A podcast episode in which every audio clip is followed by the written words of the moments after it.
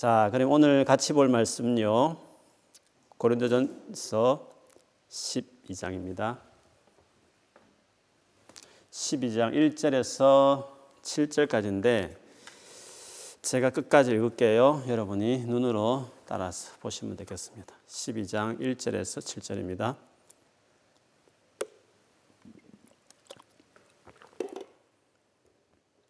제가 읽겠습니다.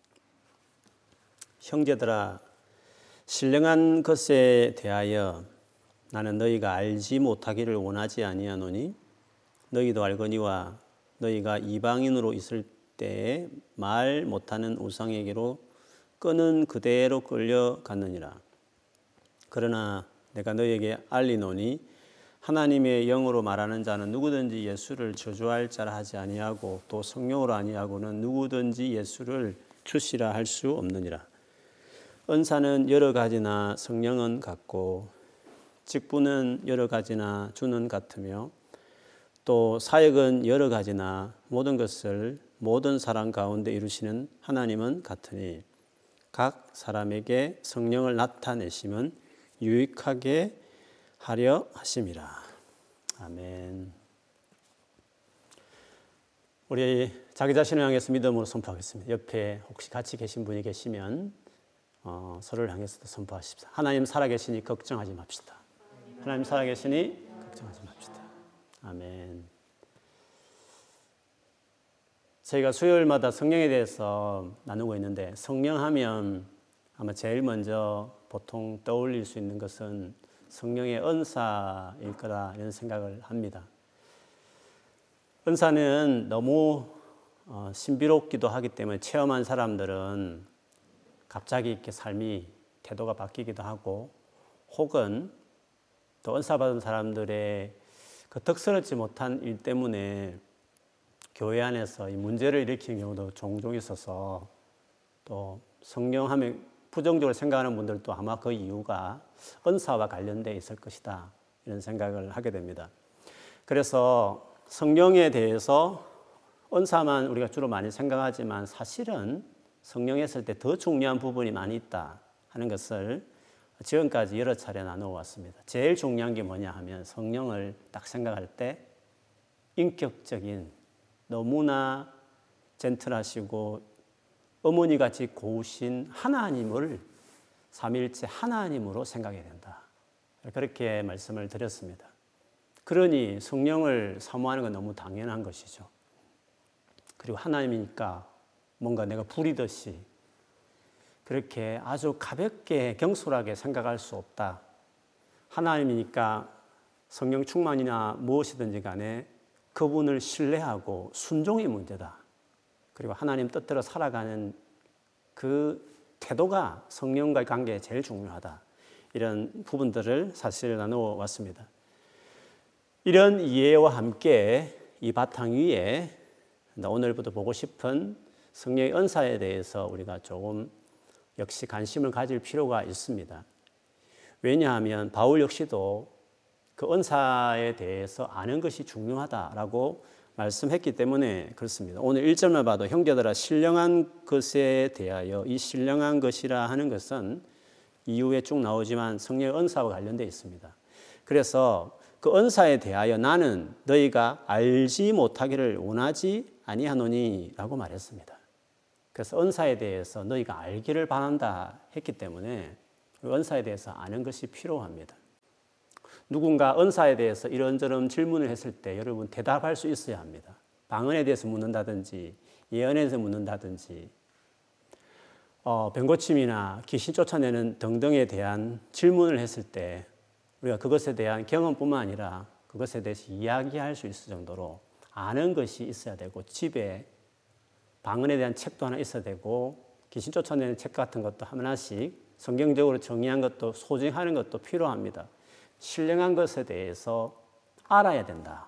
은사에 대해서 알아야 된다 했기 때문에 우리 역시도 그것에 그 부분에 있어서도 성령과 관련해서 어, 아는 것이 중요하다는 것을 오늘 바울 동해 주신 주님의 말씀 생각해 보면 은사에 대해서 아는 것도 정말 중요한 일이 아닐 수 없는 것입니다. 그래서 오늘은 이 부분을 구체적으로 은사에 대한 이야기를 차후에 나누기로 하고요. 오늘은 이 은사와 관련해서 꼭 알아야 될 가이드라인 같은 중요한 아웃라인 부분에서 고려해야 될 부분들을 먼저 좀 살펴보고 싶은데요. 이 성령의 은사라는 이 자체를 어떻게 봐야 되나? 즉 성령의 은사라는 것이 무엇인가 하는 그 정의 자체에 놓고 한번 설명하고 싶습니다. 조금 전 1절에 말하는 것처럼 신령한 것 이렇게 먼저 우리가 이해해야 됩니다. 이 말은 일반적인 인간적인 뭐 상식이나 이성으로 이해되고 경험할 수 있는 영역이 아닌 영적인 어떤 파트에 속한 일이다라는 것을 말하는 것입니다. 그래서 다분히 신비로울 수 있고 또 은사에 대한 쭉 목록들을 보면 알겠지만 수프 내추럴한 뭔가 내추럴한 그 이상의 영역에 있는 그래서 경험하면 사람이 너무 흥분할 수밖에 없는 뭔가 그런 영적인 성격을 띠고 있다라는 것이 첫째 은사와 관련해서 먼저 말을 했습니다. 이 부분은 우리가 우리가 경험적으로 뭐늘 어, 생각하고 있는 부분이 하나인데요. 그 다음에 은사에 대해서 또 다른 설명으로 사절에 보면 은사는 여러 가지나 성령은 같고라는 저 은사라 이 말 자체가 가지고 있는 정의입니다. 영어로 보면 gift거든요. gift란 말이 선물 이런 뜻이 있습니다. 성령의 은사에 대한 제일 중요한 이유, 이유 그 이해 중에 하나는 이게 선물이다. 성령께서 주시는 누구에게 예수 믿는 사람들이 주시는 선물이다라는 것을 기억하는 것이 필요합니다. 근데 여러 가지다 이런 말을 썼습니다. 은사는 여러 가지다. 근데 여러 가지라는 이 의미를 그 원어적으로 분석하신 학자들의 의견을 쭉 종합해 볼 때에 여러 가지라는 이 한국말이 주는 뉘앙스는 뭐 다양하다 이런 의미가 담겨 있는 것 같습니다.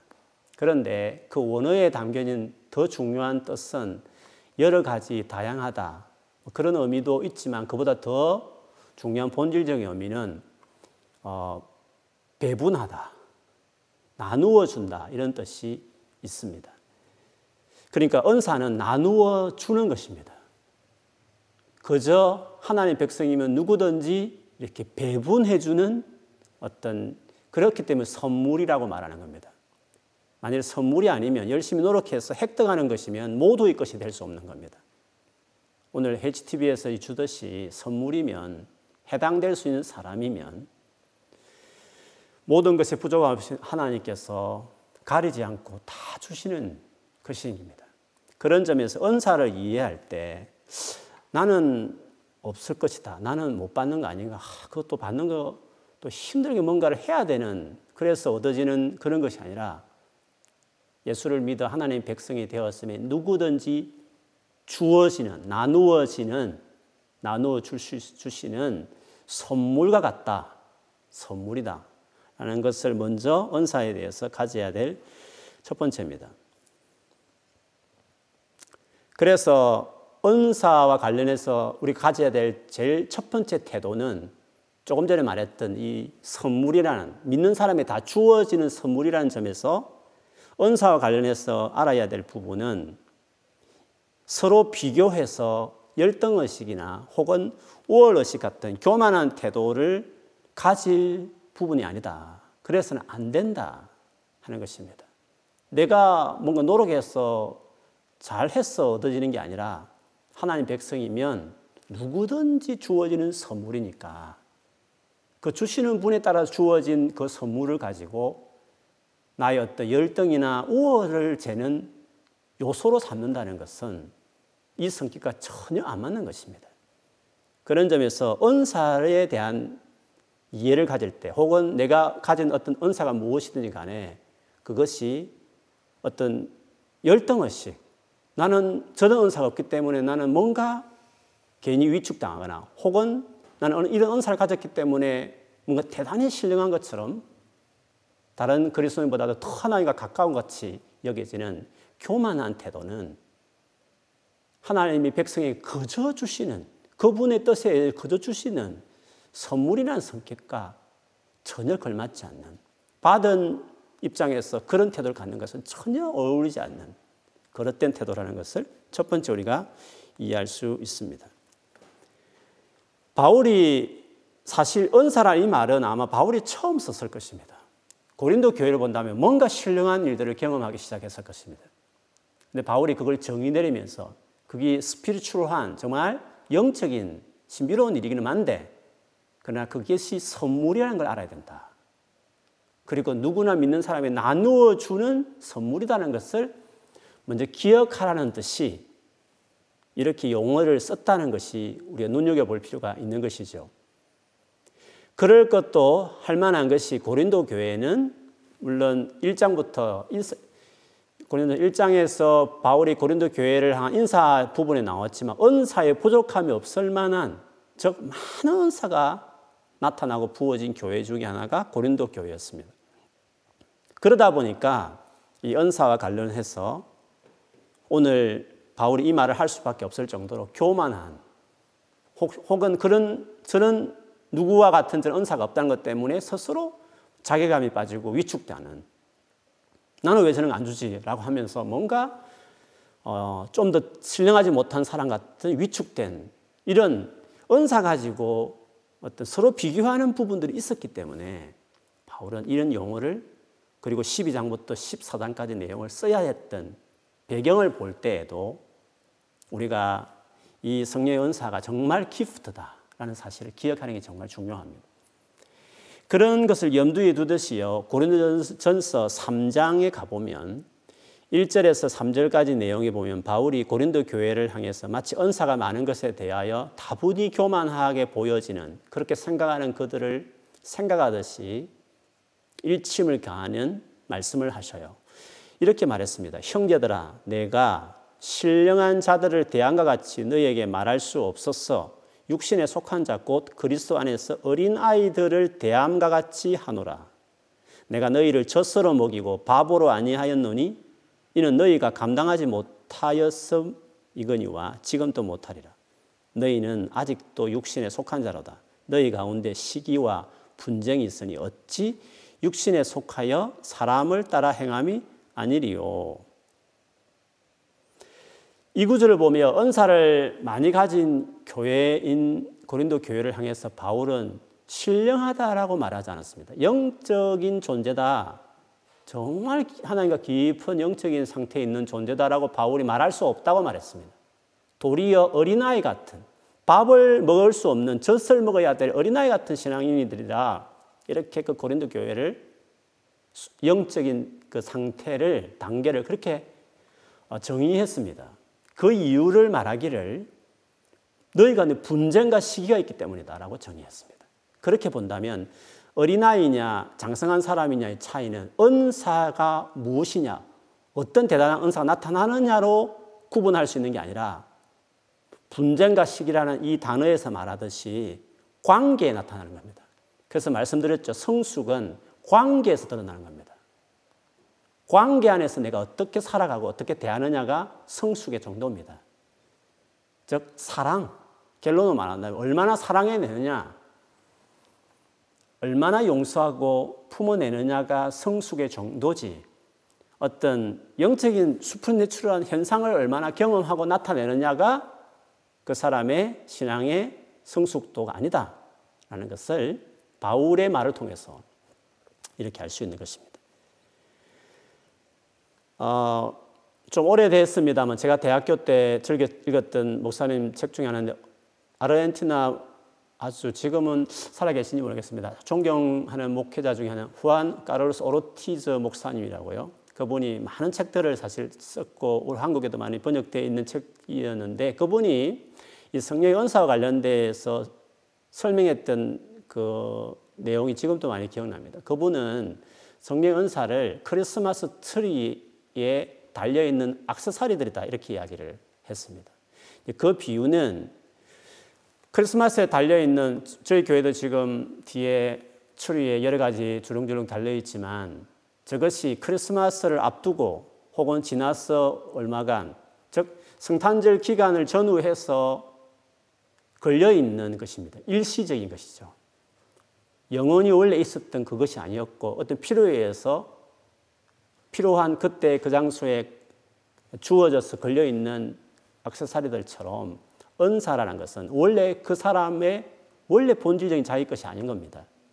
성령께서 필요해서 어떤 때에 거기에 달아주고 그냥 거는 것처럼 그런 것이기 때문에 은사 자체가 그 사람의 어떠함을 평가 짓는 결정적인 잣대가 아닙니다. 무슨 말이냐면 예수를 안 믿어도 성령의 은사가 있을 수 있다 이 말입니다. 구약의 발람 선지자 같이 출애굽 이스라엘 백성들을 저주하라고 발람이 그 부탁을 받았지만 저주하기는 커녕 복을 빌지 않습니까? 어떤 복? 예언의 은사가 있었습니다. 발람 선지자는 아주 거짓 선지자.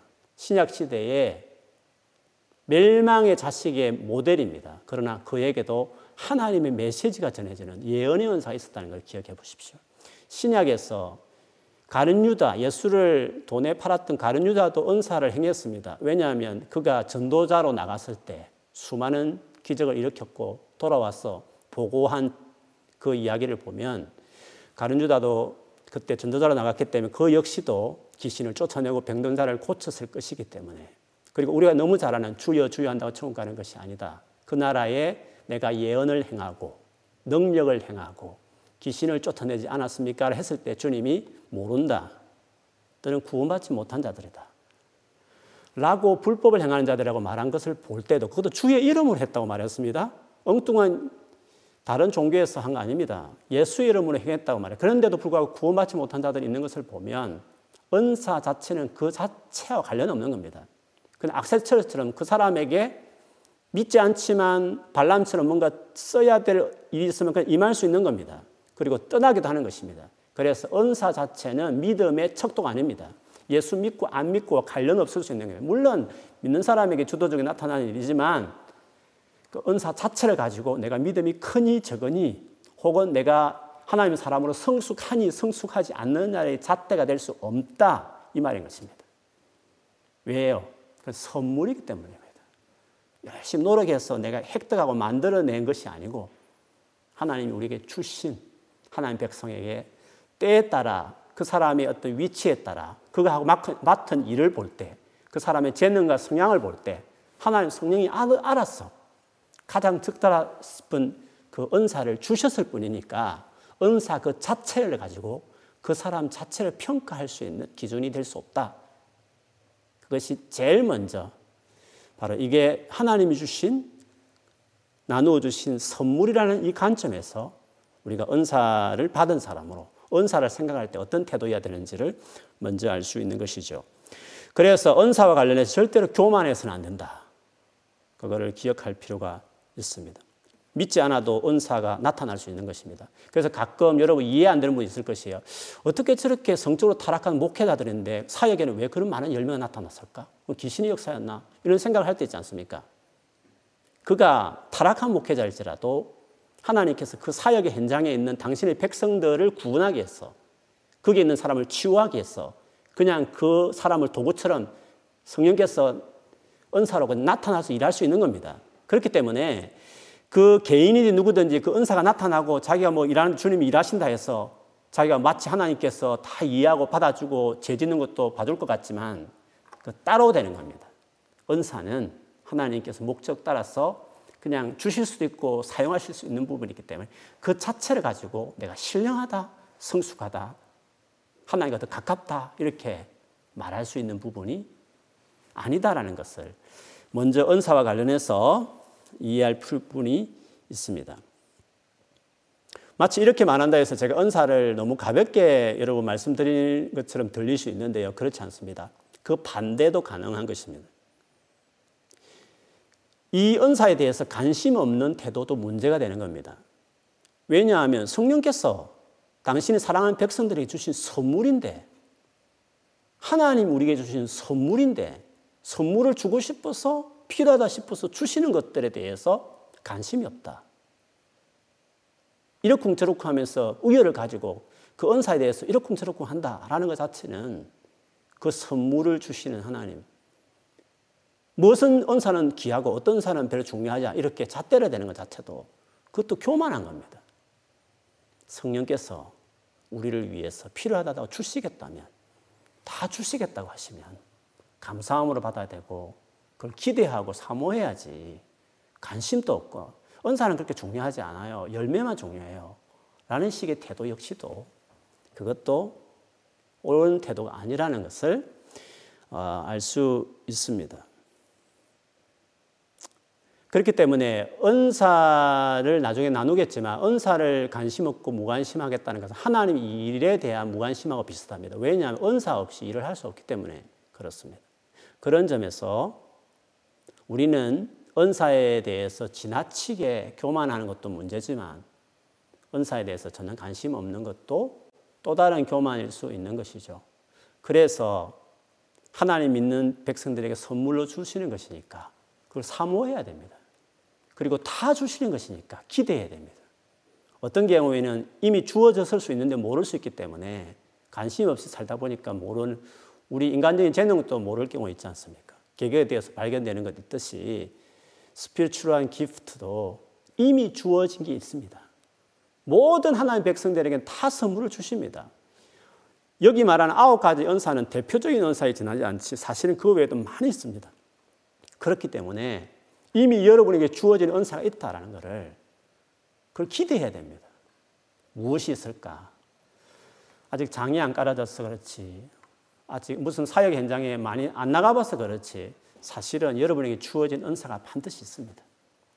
그거를 일단 믿어야 됩니다. 나에게도 성령 은사가 있다. 나는 은사 없다 이렇게 말하지만 나는 나에게 하나님 백성이면 나에게 하나님이 성령께 주시는 은사가 있다라는 사실들을 먼저 아는 게 필요합니다. 또 어떤 경우에는 뒤에도 주어질 수 있는데 그거는 내가 너무 은사를 거부하니까 원래 주고 싶은 것이고 반드시 저 친구는 가져야 될 일인데 저 위치를 볼 때 하고 있는 일을 볼 때 앞으로 내가 쓸 것을 생각해 보면 이 은사는 내가 주고 싶은 건데 성령께서 너무 인격적인 하나님이다 보니까 상대가 너무 거절하니까 안 주실 수 있는 것 있을 수도 있는 것입니다. 그런 점에서 어떤 경우에는 사모하라고 말하는 것처럼 사모할 일도 필요한 것입니다. 그런 너무 어려운 어떤 주제처럼 생각하면 안 되는 것입니다. 하나님 백성이면 누구나 주실 수 있다. 그렇다 해서 남들 가지고 다 갖겠다는 욕심으로 한 게 아니라 내게 맞게끔 성령이 알아서 그 뜻 가운데 주시기 때문에 내가 원하는 대로 막 은사를 만들게 되는 것은 아니지만 사모하는 것도 필요하고 그냥 무정 경험 많이 하고 싶어서 다 주세요라는 차원보다도 어떤 사역이나 어떤 나의 필요에 의해서 지금 꼭 필요하면 성령도 아셔서 은사를 주신다. 그래서 모든 부분에 정말 사모하고 열어놓고 또 이미 주신 것이 무엇인지 찾고 점검하고 그렇게 은사에 대해 이런 건강한 태도를 갖는 것이 필요한 일이 아닐 수 없습니다. 성령 의 은사와 관련해서 7절에 보면요. 성령의 나타내심이란 말을 썼습니다. 각 사람에게 성령을 나타내심은 그러면서 8절부터 쭉 은사의 목록이 나오죠. 그래서 은사를 성령의 나타남 이렇게 표현한 것입니다. 성령의 나타나심에 대해서는 지난주에 우리 말씀을 나누었습니다. 무슨 말이죠? 성령이 지금 내 안에 거하시지 않습니까? 나와 같이 동행하시거든요. 그 성령이 나와 별개로 나는 여전 히 연약한 채로 있지만 어떨 때는 인파워 할 수 있습니다. 내 몸이 그 성령의 어떤 영향력을 경험할 수도 있습니다. 그러나 그러나 성령은 성령이란 그분은 인격체로 있기 때문에 별도로 그분이 나타나서 권능으로 일하심이 있는 겁니다. 때로는 나의 육체가 못 느끼는데 그냥 성령이 역사하실 수도 있는 겁니다. 어떤 나와 같이 성령이 나타남이 있는 겁니다. 저희 교회에서도 같이 수련을 쭉 해보면 그냥 어느새 누가 경험하지 않습니까? 그럼 성령이 나타나서 일하신 겁니다. 거기서 그 집회를 인도하는 뭐 저나 어떤 강사가 그 다 다 컨트롤 하지 않거든요. 그냥 쭉 장을 열었을 뿐입니다. 근데 성령이 그 장에서 같이 사역하는 겁니다. 성령이 나타나 일하심이 있는 겁니다. 근데 그 성령이 나타나 일하는 권능의 사역을 은사라고 말하는 겁니다. 그 성령이 나타남을 기대한다는 것은 은사와 관련되어 있는 겁니다. 뭔가 성령이 두드러지게 일하시는 수프내출한 당신의 터치가 있는 것은 다 은사와 관련되어 있는 겁니다. 그러니까 얼마나 귀한 일이 아닐 수가 없는 것이죠. 그래서 사모하되 그렇다고 교만할 수 없는 이런 점에 은사에 대한 이해가 필요한 것이죠. 이것이 이제 은사와 관련된 은사가 무엇이냐와 했을 때 우리가 알 수 있는 중요한 어떤 부분이었다면 이제는 은사를 주신 목적이 뭔가라는 부분을 한번 두 가지 정도로 나누어서 설명을 하고 싶습니다. 이 은사에 대한 목적을 이야기하면서 2절, 3절에 바울이 그들이 예수 믿기 전에 과거 이방인으로 있었을 때에 어떤 이방 신을 섬길 때 경험했던 경험을 마치 염두에 두듯이 하는 이절의 말씀을 해요. 너희도 알거니와 너희가 이방인으로 있을 때에 말 못하는 우상에게로 끈은 그대로 끌려갔느니라. 끈은 그대로 끌려갔다 이 표현 속에는 아주 어떤 체험을 말하는 겁니다. 영적인 이방신을 섬길 때도 그들이 뭔가 이해도 못하는 잘 알 수 없지만 뭔가 신비로운 체험들을 그들이 했다. 끌려다니는 것처럼 그들이 경험했다는 것을 이야기합니다. 그래서 여러분 은사를 성령의 은사를 주신 목적은 단순한 체험이 아닙니다. 체험이라고 말하면요. 이방에도 있습니다. 불교에도 힌두교에도 이슬람에도요. 병고침도 있고 기진 축사도 있고요. 넘어짐 사역도 있고 별 체험들 많이 있습니다. 그래서 체험 자체만 가지고 체험을 위해서 뭔가 어떤 신적인 존재를 경험하는 신비로움을 경험하는 그 자체가 목적이면 그거는 영적인 세계에 주소 없이 그냥 경험하겠다는 알지 못하는 어떤 주체에 뭔가 내 던지는 무책임 행동이 될 수 있는 것입니다. 성령의 은사를 우리가 사모하는 이유는 단순한 체험에 있는 게 아닙니다. 바울은 체험이라고 한다면 2절 말씀처럼 너희가 이방인으로 있을 때도 이미 알지 못하는 신들에 끌려다니듯이 그런 어떤 영적인 뭔가 체험들이 있었다고 이야기하는 것입니다. 그러면서 그럼 무엇이 옳은 것이냐? 무엇이 바른 성령의 역사냐? 그것을 분별하듯이 분별의 기준으로 3절을 그래서 이야기하는 것입니다. 그러므로 내가 너에게 알리노니 하나님이 영으로 말하는 자는 누구든지 예수를 저주할 자를 하지 아니하고 또 성령으로 아니하고는 누구든지 예수를 주시라 할 수 없느니라. 이게 성령에 의해서 헤어지느냐 아니면 귀신에 의해서 여러 가지 그냥 체험의 영역으로 그냥 일어나는 것이냐 구분이 뭐냐 했을 때 예수에 있는 겁니다. 성령의 역사는 명백합니다. 성령의 역사의 특징은 예수 중심인 겁니다. 달리 말하면 성령이 은사를 주시는 목적은 예수 그리스도 때문에 주는 겁니다. 어떤 주는 거요? 예수 그리스도를 깊이 바르게 알기 위해서 그리고 그 예수 그리스도를 증거하기 위해서 예수님의 영광을 드러내기 위해서 예수님을 증거하고 높이기 위해서 성령이 나타나 은사적으로 그렇게 일을 하는 것입니다.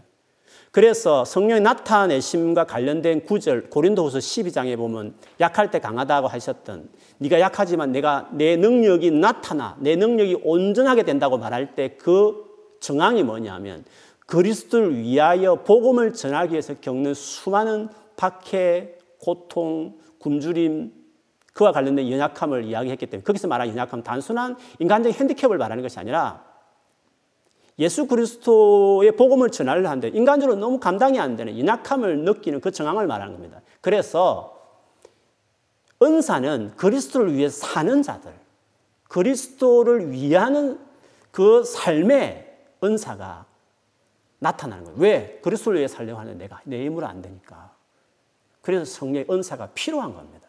그 성령의 은사의 주된 목적은 우리에게 주시는 성령 은사 나타나는 목적은 그리스도를 위해서 그런 겁니다.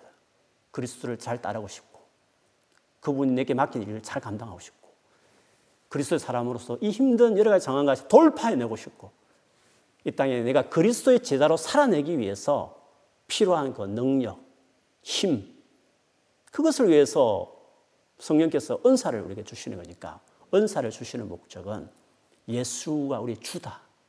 그를 주로 섬기고 그분께 순종하고 그리고 그 예수를 전하기 위해서 그래서 은사가 있는 겁니다. 그래서 고린도전서 2장 1절에서 5절에 보면 바울이 고린도 교회에서 연약해서 두려워 떨었지만 십자에 못 박힌 그리스도만을 전하기로 작정했고 그렇게 했을 때 성령이 나타나고 권능으로 예수님이 증거되어서 너의 믿음이 사람의 그럴싸한 설득으로 되어진 것이 아니라 하나님의 능력에 있게 되었다 말했던 것처럼 딱 그리스도를 전하는 그리스도를 위하는 일에 성령의 나타남이라는 이 은사가 관련되어 있다는 것을 볼 때에도 은사가 주어지는 목적, 은사가 필요한 이유는 바로 우리가 그리스도를 따르고 그리스도를 증거하기 위해서 필요하다. 그렇게 할 수 있는 것입니다. 그래서 단순한 체험만이 아니라 체험만 아니라 그리스도를 위하여서 은사가 필요하다는 것을 이야기합니다. 너무 체험만을 강조하는 그 체험이라는 그것에 꽂혀서 은사를 추구하는 것이 얼마나 잘못된 것인가 하는 것을 염두에 둬야 되고요. 반대로 그렇다 해서 너무 체험과 이런 부분에 대해서 무조건 잘못됐다라고 이야기하는 것도 그것도 문제인 항상 극단은 우리가 문제가 되는 것입니다. 신부려운 현상이 있으면 다 타 종교나 이단들의 잘못된 체험의 예로 들면 안 되는 겁니다. 그것과 동일시하려고 하는 경향들이 많습니다. 예를 들면 1992년에 우리 그 다미성교회라고요. 1992년에 재림한다고 한국교회를 치트 떠들썩하게 했습니다. 많은 교회들이 그게 흔들리고 두려워하고 혹시나 하는 마음에서 그랬었죠. 그런데 다미성교회 두드러진 은사는 방언과 예언이었습니다. 근데 많은 분들이 방언과 예언에 대해서 폄하하는 분들 중에 다미성교를 예를 듭니다. 잘못된 케이스를 가지고 원래 원래 성령이 주시는 은사까지도 잘못되게 사용된 그 유를 가지고 그 원래 주신 그것을까지도 필요 없다라고 주장하는 근거를 삼는 것은 잘못된 논리입니다. 위조, 위조 지폐의 문제를 들어서면서 진짜 지폐도 필요 없다라고 말한 것이 안 되지 않습니까? 위조 지폐의 문제지 지폐 자체의 문제는 아니란 말이죠. 군에서 총기 사건이 났기 때문에 모든 군인들의 총기를 다 사용하지 말게 해야 된다라고 말하는 것이 우습지 않습니까? 원래 방언이 있고 원래 예언이 있지만 잘못된 용례를 가지고 그 진짜 용례까지도 필요 없다. 그거는 없어진 것이다. 라고 말을 한다는 것은 그것은 더 혼란스러운 겁니다. 적군은 사탄은 지금도 신령한 슈퍼내추럴한 희한한 것들을 많은 사람이 미혹하는데 교회에서 진짜 진품인 성령의 초자연적인 은혜를 베푸는 선물로 주시겠다는데 그것이 있는데 잘못되게 사건으로 터진 총기 사건 같은 것들을 예를 들면서 진짜 건강한 슈퍼 내추럴한 삶을 누릴 수 있고 그렇게 주겠다고 선물로 우리에게 주신 것들까지도 이미 성경이 기록되어 있는 끝났다. 필요 없다. 사용하지 말라는 것은 아, 적군은 무기를 가지고 달라드는데 교회는 전혀 그것들을 사용하지 말고 사용하는 자체가 이상하다는 부리로 치부해버린다면 그거는 어리석을 뿐만 아니라 위험천만한 교회를 무기력화시키고 완전히 세상 가운데서 영적으로 패배자로 전락시킬 수 있는 또 다른 문제를 발생시키기 때문에 그런 식으로 극단을 가면 안 되는 것입니다. 그런 점에서 이 성령의 은사에 대해서 건강한 이해가 거예요. 그래서 바울의 겉면이 비슷한 겁니다. 바울은 완전히 피하는 식으로 이 접근하지 않는 것입니다. 그거를 잘못된 것을 지적하고 교정하고 어떻게 옳은 것이며 무엇이 바른 사용인지를 설명하는 것으로 진품을 자꾸 설명하는 것이지 가짜 예를 들면서 진품까지도 아예 필요 없다는 식으로 극단으로 치닫는 것은 아, 비논리적인 것입니다. 그것은 더 큰 가짜도 문제지만 아예 다 없애자는 것은 한편으로는 교회를 완전히 무기력화시켜버리는 인간적인 열심으로 살아가는 인간의 생각으로 굴러가는 단체로밖에 성령의 일하심에 대한 전혀 열어놓는 것들이 없을 수 있기 때문에 그것도 어리석고 한편으로는 교회에 위험할 수 있는 생각일 수 있다는 것을 우리가 염두에 둘 필요가 있습니다. 그래서 성령이 주신 것에 대해서 목적이 뭐냐를 말하면서 예수 그리스도를 증거하는 이 일을 위해서 반드시 성령이 나타나면 필요하다. 사람의 아름다운 지혜, 수퍼내추럴한 성령 일하시면 다 빼버리고 우리가 열심히 하고 성실하게 말씀 보면서 인격적으로 살아가고 그렇게 하면 예수가 전해지느냐? 아닌되는 겁니다.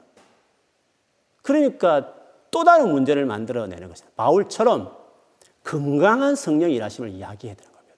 그게 뭐죠? 단순한 체험으로 가지 마라. 예수의 주 대심, 예수를 주로 섬기고 그분께 순종하고 그분을 증거하기 위한 이 목적에 맞게끔 성령이 오셨기 때문에 그리고 그 은사를 주시기 때문에 그 목적에 강조하면서 은사에 대해서 건강하게 사용하도록 해주는 것이 그것이 교회를 교회답게 또 파워풀하게 생명력 있게 교회를 세워가게 성도의 삶을 그렇게 살아가도록 도와주게 되는 것이죠. 성령이 은사를 주신 첫 번째 목적, 그리스도 중심, 그리스도를 위한 일이었다. 두 번째는 성령의 은사를 주신 목적은요, 하나님의 일을 효과적으로 할 수 있기 위해서 주신 것입니다. 그것을 4절에서 6절, 7절에 걸쳐서 설명합니다. 4절에 보면 은사는 성령과 관련되어 있고 직분은 주, 즉 성자 예수와 관련되어 있습니다. 사역은 어떤 실제적인 에너지를 막 에너제틱하게 일을 일으키는 활동하는 그 일은 바로 하나님과 관계되어 있습니다. 그래서 여기서 은사, 직분은 특별한 섬김의 어떤 일입니다. 그리고 사역은 그 섬김 일에서 실제로 에너제틱하게 일단 활동을 이야기하는 것이에요. 이 세 가지는 연결되어 있는 겁니다. 은사 따라서 그에 걸맞는 일이 주어져야 됩니다. 직분이. 그리고 직분이 주어졌으면 그 직분을 따라서 실제로 사역을 해야 되는 겁니다. 그처럼 건강한 것은 성령이 주신 은사를 따, 은사가 있어야 되는 겁니다. 그리고 그에 걸맞는 직분이 주어지고 그래서 사역이 나타나게 되는 것이죠. 그렇게 본다면 사역이란, 사역이란 일의 출발은 은사로부터 출발하는 것이에요. 은사 없이는 하나님 나라 일을 해낼 수 없습니다. 그냥 착하게 바르게 열심히 그냥 수고했다 아무 일 없이 수련회 아무 일 없이 잘 끝났습니다. 그런 식의 수련회밖에 안 되는 겁니다. 그게 생명의 역사 나타나야 되는 겁니다. 하나님의 만남 있는 정말 하나님이 간섭했다고 하나님 일하셨다고 말할 수밖에 없는 사건이 일어나야 되는데 은사 없이는 그냥 열심히 우리끼리 열심히 수고해서 그냥 일반 일처럼 그냥 교회를 또 그렇게 끝나는 것입니다.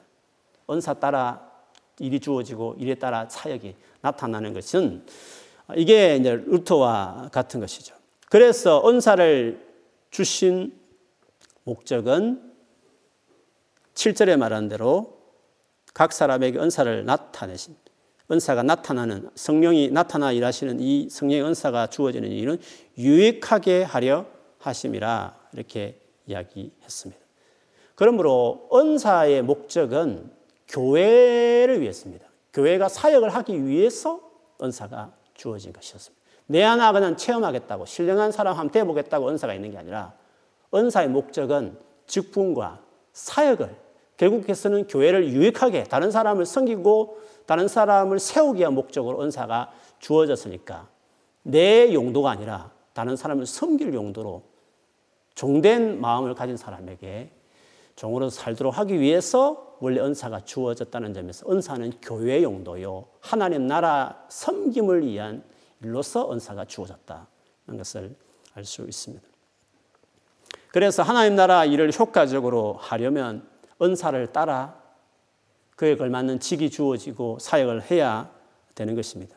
그래야 본인도 좋고 그 다음에 그렇게 하는 교회 공동체도 유익한 것입니다. 만일에 그렇게 사역하는 법을 배우지 못하면 교회는 어떻게 사역할까요? 인간적인 정으로 팀을 짭니다. 그리고 인간적인 생각과 계획과 회의를 열어서 일을 계획하는 겁니다. 그리고 인간적인 열심과 노력으로 그냥 그걸 끝내려고 하는 것입니다. 너무 힘들고 그냥 무난하게 아무, 아무 사고 없이 수련이 잘 끝났습니다. 그런 식으로 기도만 하는 겁니다. 아무런 하나의 역사가 안 일어나는 겁니다. 그냥 우리끼리 열심히 계획하고 노력하고 계획 짜서 열심히 하는 것에 끝나는 것입니다. 하나님 나라 일은 그렇게 하는 게 아닌 것입니다.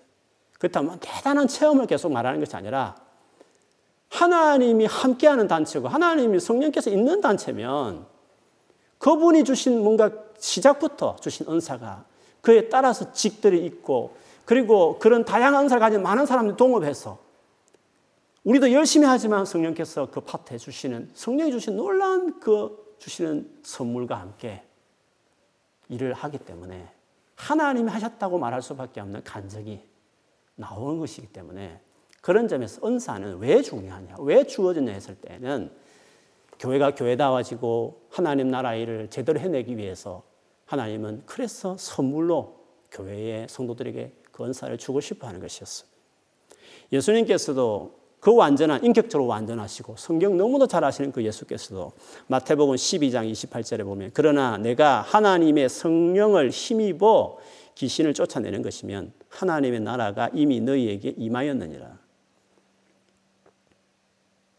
하나님 나라는 은사와 관련된 겁니다. 예수께서 귀신을 쫓아내는 즉 은사 중에 하나인데 그 은사로 인해서 그 귀신을 쫓아내었을 때 하나님 나라가 임했다라는 말씀을 하신 겁니다. 여러분이 어떻게 하나님 나라를 이루겠습니까? 여러분 공부하고 있는 전공을 가지고 여러분 가진 일터에서 어떻게 하나님의 통치와 하나님의 뜻이 실현되는 현장으로 어떻게 바꿔냅니까? 열심히 하면 됩니까? 착하게 살면 성실하게 살면 그게 하나님 나라가 됩니까? 사단은 영적으로 달라드는데 나는 아무 영적인 것이 없이 그냥 내 인간적으로 착하게 바르게 사랑해주고 헌신하면 됩니까? 그것은 기본이지만 그러나 하나님 나라에는 예수님께서도 얼마나 착하십니까? 예수님 얼마나 말씀을 많이 하시는 분이십니까? 그런데 하나님 나라가 이루어집니까? 성령으로 말미암아 힘입어 귀신을 쫓아낼 때 하나님 나라가 내가 임했다고 말씀하신 것처럼 은사가 있어야 하나님 나라가 이루어지는 겁니다. 근데 그 은사는 다 주어지는 겁니다. 그러므로 당연히 사모하고 그걸 누리고 활용할 줄 아는 그리고 모두가 그것을 다 사용해서 파워풀하게 성도들이 교회 공동체가 이 땅에서 하나님 나라 일을 해야 되죠. 교회를 보십시오. 얼마나 초라합니까? 얼마나 인간적으로 보면 세상 사람들 훨씬 유능한 사람들이 많이 있습니다. 어떻게 이 교회 단체가 우리 커뮤니티가 세상에 하나님 나라 일을 합니까? 우리의 자원으로 우리의 성실함으로 착함으로 하나님 나라가 이루어지겠습니까? 우리 안에 임하신 우리 안에 거하신 성령께서 우리와 함께 사역하시겠다 했을 때 그것을 통해서 하나님 나라가 이루어지게 되는 것입니다. 성령의 은사는 성령의 나타남이란 그 말씀 그대로 성령이 나타나서 은사를 주시는 겁니다. 그래서 은사에 대한 이해 중에 하나는 은사를 내가 뭔가 쥐고 휘두를 수 있다고 생각합니다. 병 고치는 은사 있으면 자기가 손에 병 고치는 능력이 머물러 있다고 생각합니다. 손만 대면 그냥 거기 임한다고 생각합니다. 즉, 은사를 내 손에 쥐고 휘두르는 마술봉처럼 생각합니다. 그렇지 않습니다. 은사는 나와 함께 계시는 성령이 나타나서 그냥 하는 겁니다. 어떤 사람은 자꾸 병만 잘 고치던데, 예, 그 성령은 그 사람을 통해서 병 고치는 쪽으로 그 성령이 일하겠다고 정했기 때문에 그 사람에는 계속 병 고침의 역사가 나타나는 겁니다. 그 사람에게 병 고침의 능력이 소유하고 있는 게 아니라 성령이 그 사람과 더불어 나타나 병 고침 은사를 이루는 겁니다. 본인은 모르는 겁니다. 그냥 계속 경험적으로 일을 하시니까 치유에 대해서 사역을 하지만 사실은 그 역사는 그와 별개로 성령이 나타나서 그와 붙어서 같이 사역하는 겁니다. 성령이 나타나십시오라고 말하면 그분께서 어떤 사람에게는 뭐 어떤 은사로 어떤 사람은 저렇게 성령이 그와 같이 일을 하는 겁니다. 그래서 직분에 따라 내가 하나님 부르심의 부르심의 성격 따라 성령께서 여러분을 통해서 여러분과 함께 하시면 나타나 은사를 그 성령은 내가 컨트롤하는 거 아닙니다. 성령의 은사는 내가 컨트롤하는 거 아닙니다. 성령께서 당신의 선물로 나와 함께 당신이 컨트롤하는 겁니다. 나는 저 사람 통해 저 은사를 나타내겠다 하시면 그냥 하시는 겁니다. 각 사람의 그 은사를 나누어서 일을 성령께서 하시는 것입니다. 그 대개 은사를 생각하면 되게 사모하고 귀하고 놀라운 것이지만 한편으로 내가 할 게 별로 없는 선물에 지나지 않고 그분이 그냥 나와 함께 하시는 그분이 일하시는 것이기 때문에 계속 의지하면서 바라면서 또 사역할 때만 성령님 일하십시오. 오늘 또 이렇게 하면서 그분이 은사적으로 일을 하시도록 성령과 같이 동역하는 그런 영역으로서 은사를 설명할 수 있고 그렇게 해야 하나님 나라가 이루어지는 겁니다. 예수님도 그래서 성령과 함께 사역을 시작하기 전부터 성령이 오셔서 함께 하시는 그 성령이 예수님을 통해서 은사를 드러내시면서 그 하나님 나라를 그, 그때 이루어 가시는 것입니다. 우리에게도 우리의 생애 가운데 하나님 나라를 이루고자 하는 그 뜻이 오신 그 성령께서 나와 더불어 성령이 나타나 은사적으로 일을 하시면서 그 하나님 나라를 이루어게 되는 것이죠. 성경을 좀 아는 분들은 은사와 관련해서 이야기를 하면 언제나 성령의 열매와 은사를 비교합니다. 그러면 다분히 열매는 귀하고 은사는 뭐 이렇게 하는 식으로 조금 가볍게 생각하는 경향으로 그 비교를 하는 분들도 어, 있습니다. 열매는 중요한데 은사는 그렇지, 그렇게 중요하지 않는 것처럼 설명하는 경우들이 어, 있습니다. 그것은 서도에 말하는 것은 은사는 믿음의 여부와 성숙도의 여부와 직접적인 관련이 없다는 점에서 당연히 열매가 그 점에서는 중요합니다. 열매는 나의 자신의 성숙도를 체크하는 겁니다. 사랑, 오래 참은 자비, 양성, 충성, 온유, 절제는 그는 은사처럼 확 주어졌다가 없어진 게 아닙니다. 연단과 훈련과 깎이고 무너지면서 주님이 인격을 만들어가기 때문에 성령의 열매는 그 사람 자체의 성숙도를 표현하는 것일 수 있는 겁니다. 정말 예수 믿는 사람만이 나타낼 수 있기 때문에 믿음의 여부요, 믿음의 성숙도의 여부를 말한다는 점에서 은사와 다른 열매의 독특함이 있습니다. 그런 점에서 열매는 너무너무 중요한 것입니다. 그런데요, 그 성령의 열매가 어떻게 맺히냐는 거죠. 그 놀라운 인격이 어떻게 맺힙니까? 어떻게 사랑하는 인격이 되고 화평하는 인격이 되고 오래 참고 절제하고 신실에 살아가는 충성된 인격이 맞춰집니까? 은사를 통해 되는 겁니다. 그 은사를 가진 다른 사람이 나를 도와서 내가 성령 열매를 맺어가는 겁니다. 그 열매와 은사가 별개가 아닙니다. 열, 그렇게 중요한 열매가 성령 열매가 은사를 통해 되는 겁니다. 은사의 도움으로 되는 겁니다. 내 혼자 열심히 노력한다고 성령 열매 인격이 바뀌는 게 아닙니다. 남들이 열심히 나를 뭘 해준다고 내가 바뀌는 게 아닙니다. 성령의 은사를 가진 누군가가 나를 도와서 내가 열매를 맺는 겁니다. 그리고 성령이 내게 주신 은사의 도움을 입어서 내가 열매를 맺어가는 겁니다. 그래서 열매가 중요하다고 생각하는 사람들은 은사를 중요하게 생각해야 됩니다. 왜? 성령의 열매가 은사를 통해서 은사의 도움으로 훨씬 더 인격이 바뀌기 때문에. 그래서 은사가 충만하게 나타나고 그것도 아주 지혜롭게 겸손하게 섬기는 마음을 은사가 풀어지고 나타나는 교회 공동체 안에 훨씬 성도들이 성장하는 겁니다. 성숙해지고 열매 맺는 성도들로 바뀌는 겁니다. 그래서 성령은 열매를 맺든지 은사든 성령에게는 두 개 다 중요한데 우리는 구분하는 겁니다. 은사는 어떻고 열매는 어떻고 이렇게 구분하는 것입니다. 전혀 그렇지 않습니다. 차이는 있지만 어떤 부분이 무엇이 중요와 무엇이 또 역할들이 다 있지만 다 중요한 것입니다. 그래서 오늘 이 저녁에 은사에 대한 부분을 여러분 들으면서 정말 겸손하게 그렇지만 사모하고 기대하는 마음으로 그 은사에 대해서 주 앞에 구하고 주신 것들을 내가 제한하지 않고 사용해야 되겠다. 그렇게 하셔서 주변도 섬기고 우리의 앞으로 삶의 영역에 하나님 뜻과 나라를 이루어가는 삶을 살고 그리고 내가 하나님의 사람으로 온전하게 성숙해지는 것을 위해서도 주신 은사를 통해서 나를 세워가는 데 쓰기도 하지만 내게 주어진 많은 영혼들 교회 공동체 안에서 그 은사를 사용해서 다른 사람을 서브해서 그를 열매 맺게 하고 그의 사역자로 온전케 하는 그래서 은사를 받은 사도와 전도자와 목사와 교사들이 은사 받은 그들이 교회 직분자들이 통해서 성도가 온전해지는 거 아닙니까? 그리고 봉사일을 하는 것 아닙니까? 은사를 통해서 교회가 온전해지는 겁니다. 사람들이 자라가게 될 것입니다. 그러니 얼마나 이것이 귀한 일이 아닐 수가 없는 거죠. 여러분 사모하시기를 바랍니다. 와, 기대하는 사람은 되었으면 좋겠습니다. 여러분 삶 안에 주시는 은사들이 잘 드러나고 잘 사용하고 서로 서로 그렇게 섬겨서 우리 모두가 건강하게 또 우리 공동체가 파워풀하게 그리고 그냥 열심히 착하게 살아가는 공동체 정도가 아니라 뭔가 수프레처럴하게 하나님이 일하시고 이끌어 가시는 그래서 이 땅 안에 주님이 뜻을 이루고 하나님 나라를 이땅 이루어 가는 그 일까지 하는 세상의 어떤 커뮤니티와 다른 착하게, 착하게 모인 공동체 정도가 아니라 하나님이 정말 함께한다. 초대교회처럼 하나님이 있는 공동체가 두려워 떠는 뭔가 그런 세상과 공동체에 다른 하나님이 있는 공동체다운 뭔가가 있는 그런 일들은 은사와 관련되어 있는 겁니다. 그러니 은사에 대해서 우리가 열어야 되죠. 사모해야 되죠. 그리고 정말 사용해야 되죠.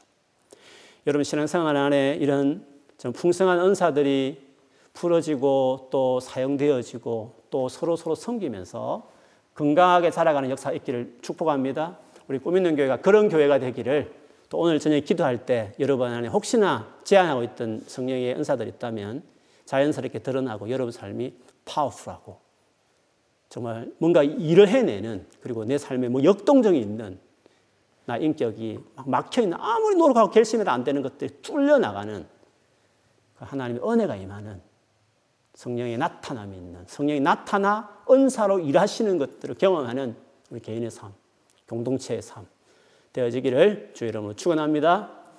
아멘.